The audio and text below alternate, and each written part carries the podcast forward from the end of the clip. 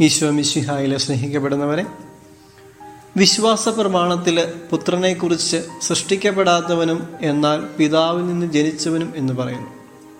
സൃഷ്ടിക്കപ്പെടുന്നതും ജനിക്കുന്നതും തമ്മിൽ എന്താണ് വ്യത്യാസം? ജനിക്കുന്നതിന് പിതാവ് മാത്രം മതിയോ? വിശ്വാസ വഴിയിലെ സംശയങ്ങളിൽ നമുക്ക് ഈ ചോദ്യത്തിനുള്ള ഉത്തരം തേടാം. സൃഷ്ടിക്കപ്പെടുക എന്ന് പറയുന്നത് ഒരു പ്രവൃത്തിയാണ്.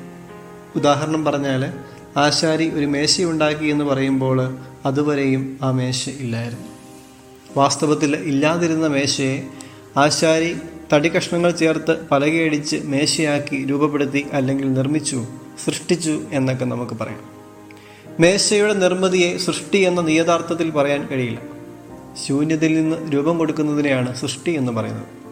ദൈവമായ പുത്രൻ തമ്പുരാൻ സൃഷ്ടിക്കപ്പെടാത്തവനാണെന്ന് പറയുന്നതിന്റെ അർത്ഥം ഒന്നേ ഉള്ളൂ. അവൻ ഇല്ലാതിരുന്ന ഒരു കാലം ഇല്ലായിരുന്നു.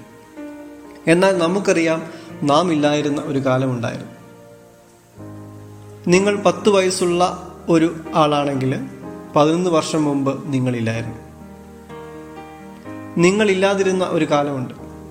നിങ്ങൾ ഉണ്ടായ ഒരു കാലവുമുണ്ട്. അതാണ് ജനിക്കുക എന്ന് പറയുന്നത്. എന്നാൽ സൃഷ്ടിക്കപ്പെടാത്തവൻ എന്ന വിശ്വാസ പ്രമാണത്തിൽ പറയുമ്പോൾ ഈശ്വമിശിക ഇല്ലാതിരുന്ന ഒരു നിമിഷം പോലും ഈ പ്രപഞ്ചത്തിന്റെ ചരിത്രത്തിലോ പ്രപഞ്ചത്തിലോ പ്രപഞ്ചത്തിന് വെളിയിലുള്ള ചരിത്രത്തിലോ ഇല്ലായിരുന്നു. കാരണം അവിടുന്ന് നിത്യതയിൽ പിതാവിൽ നിന്ന് ജനിച്ചവനാണ് എന്ന് പറയുമ്പോൾ അവിടുന്ന് പിതാവിനോടൊത്ത് നിത്യനായിരുന്നു എന്ന സത്യമാണ് വിശ്വാസ പ്രമാണം വെളിപ്പെടുത്തുന്നത്. ഇവിടെ മറ്റൊരു കാര്യം കൂടി ചിന്തിക്കേണ്ടിയിരിക്കുന്നു. യോഹനാന്റെ സുവിശേഷം ഒന്നാം അധ്യായം ഒന്ന് മുതൽ പതിനെട്ട് വരെയുള്ള വചനങ്ങളിൽ വിശ്വാസ പ്രമാണത്തിലെ ഈ അടിസ്ഥാന ഘടകം വ്യക്തമായി വിവരിക്കുന്നുണ്ട്. അവിടെ പുത്രനാരെന്നും സൃഷ്ടിയും സൃഷ്ടിക്കപ്പെടാത്തവനും ആയിരിക്കുന്നത് എപ്രകാരമെന്നും സൂചിപ്പിക്കുന്നുണ്ട്. ആദ്യം മുതൽ തന്നെ വചനം ഉണ്ടായിരുന്നു. അവൻ ആദിയിൽ ദൈവത്തോടു കൂടിയായിരുന്നു. അവൻ എന്ന പ്രയോഗം യേശുവിനെ നാം നമ്മളുമായി ബന്ധിപ്പിക്കുന്നതാണ്.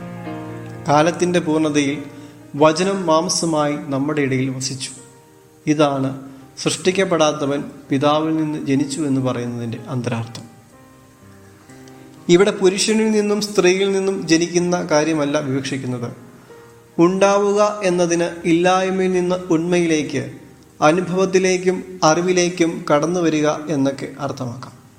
അതിനാൽ പിതാവിൽ നിന്നും ജനിച്ചു എന്ന് പറയുമ്പോൾ പിതാവ് മാത്രം മതിയോ എന്ന ചോദ്യത്തിന് പ്രസക്തിയില്ല.